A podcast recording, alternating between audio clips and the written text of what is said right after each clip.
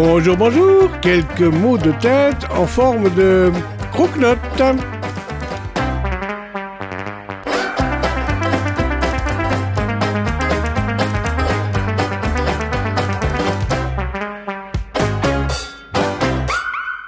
Bienvenue à vous qui passez par ici, par Voxinox, et le plaisir de vous présenter en quelques épisodes un personnage passionnant et passionné.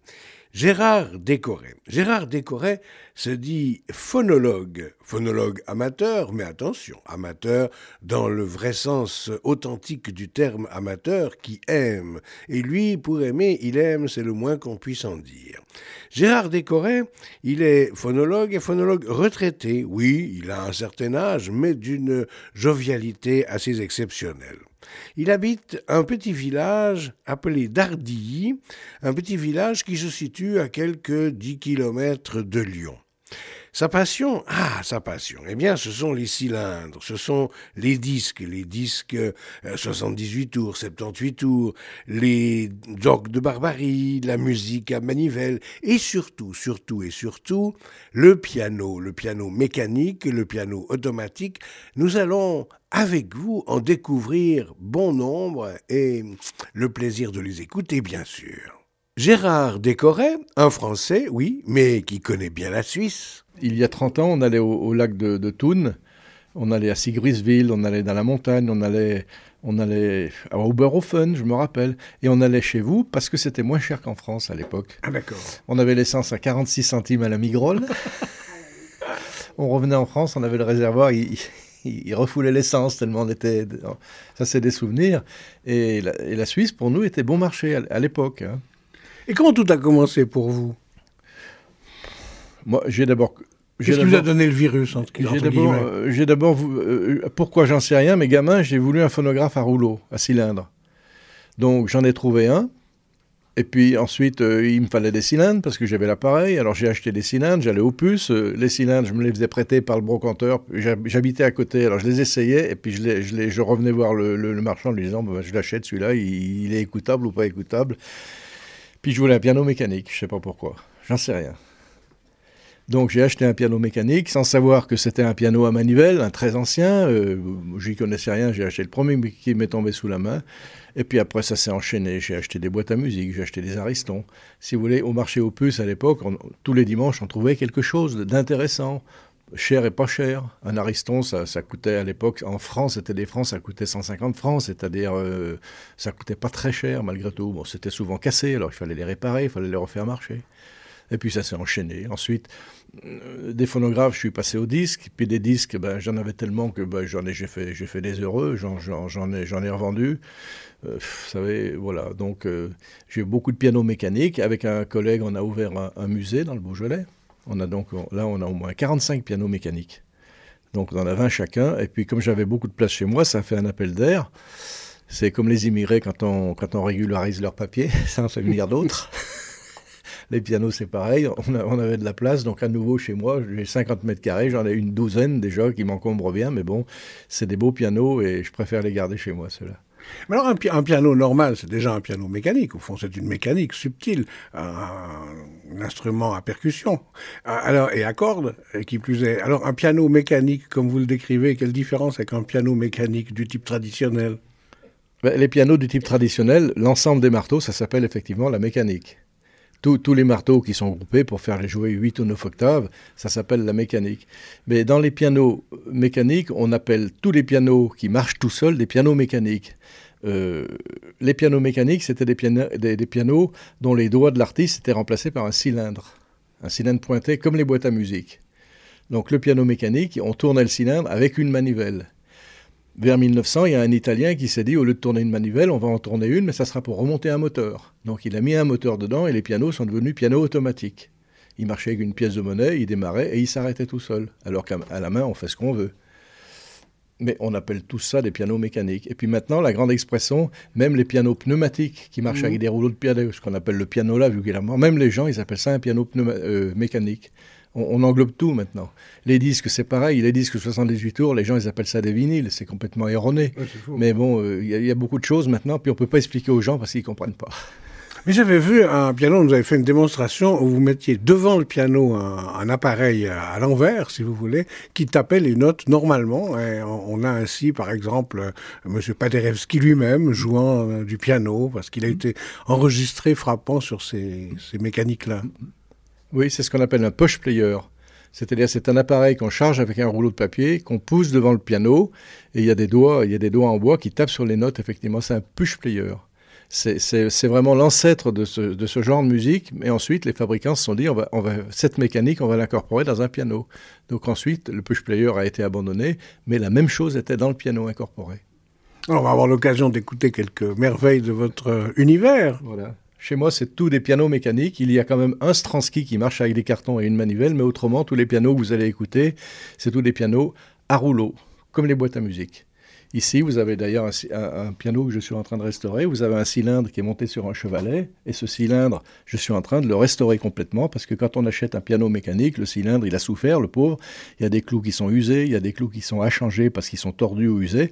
Donc en ce moment, par exemple, vous avez devant vous un cylindre qui est sur un chevalet sur lequel je refais les pointes. Là, j'ai environ une petite semaine de travail de retraité. Et vous avez des partitions spéciales pour savoir où planter le clou, si j'ose dire Non, je fais un travail de dentiste je remets un clou là où je l'ai enlevé. D'accord. Mais ceux qui l'ont mis pour la première fois, ils ont bien dû euh, s'appuyer sur une référence quelconque. C'était une science, une science qui, est, qui date du 15e siècle, qui s'appelait la tonotechnie. C'est l'art de noter les cylindres. C'est une très très très vieille invention qui est venue dans le piano mécanique seulement en 1820. Mais ça faisait déjà au moins 250 ans qu'il y avait des, carillons d'église qui jouaient, il y a eu les boîtes à musique, il y a eu des orgues de barbarie. Dans le piano mécanique, c'est venu, entre guillemets, tardivement. C'est venu en 1820 en Angleterre. Et ça s'est développé à partir des années 1840, surtout en Italie. La France aimait bien les orgues de barbarie, et l'Italie aimait bien les, les organillos en Espagne et les, les, les orgues à manivelle en, en, Italie. En 1900, il y avait 1100 fabriques de piano mécaniques en Italie, essentiellement dans le Piémont, alors qu'en France, il y en avait 22. Vous voyez la différence. D'accord. Donc je pense que vous serez forcément à Dijon entre le 24 et le 27 septembre prochain au, grand festival international de, musique mécanique. Bien sûr. Euh, euh, c'est facile de trouver le festival à Dijon parce que c'est dans tout Dijon. Euh, même le dimanche, quand il y a vraiment affluence, les, dans la grande artère qui remonte jusqu'à la place d'Assy, qui part de l'hôtel de ville, par exemple, les bus ne passent pas tellement il y a du monde, tout est, tout est bien sûr contrôlé, etc. Et les pianos mécaniques, ils seront euh, au musée Bourguignon, qui est rue Sainte-Anne, qui est pas loin du centre. Il y aura une dizaine de pianos mécaniques. Il y aura, aussi également une, audition de vieux disques 78 tours, où on peut même, on a même dit aux, Dijonnais, amenez vos disques, amenez vos cylindres, et vous pourrez les écouter chez nous. Et ils auront sur place autant de cellules, d'aiguilles différentes pour euh, les lire, parce que on sait à quel point l'angle du sillon est différent d'une marque à l'autre. Je vais vous dire, on n'est on pas si difficile que ça. Euh, quand on écoute du café-concert, on va pas écouter du grand opéra. Dans, dans, cette exposition, on va écouter du café-concert ou des variétés. Peut-être les gens, ils vont nous amener même des disques de Gilbert Bécaud, si vous voulez. Donc on lit ça sur un Tépaz, on lit ça sur un... Hmm.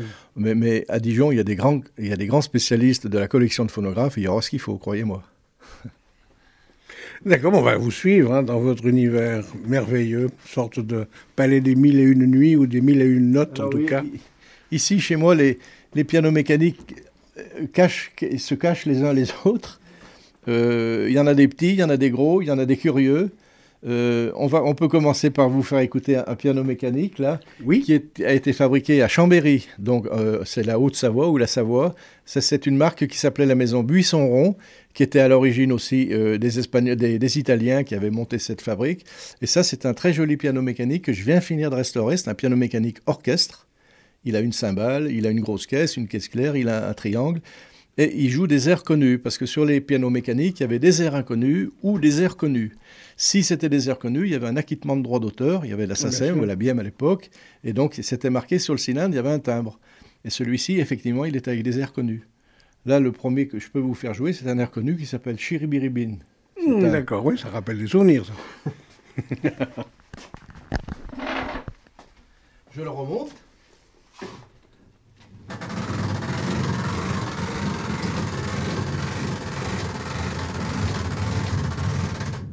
Donc j'ai remonté le moteur et en principe il marche avec une pièce de monnaie. Bon là j'ai pas encore remis le monnayeur en route mais vous allez voir il va démarrer quand même.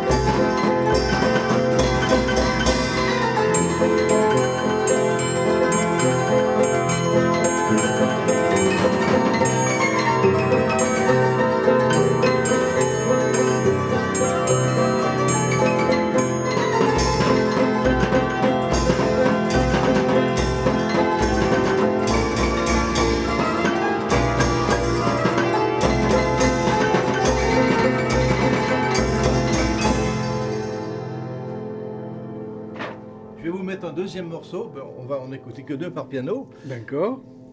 Un très joli morceau aussi qui s'appelle Les Papillons de nuit.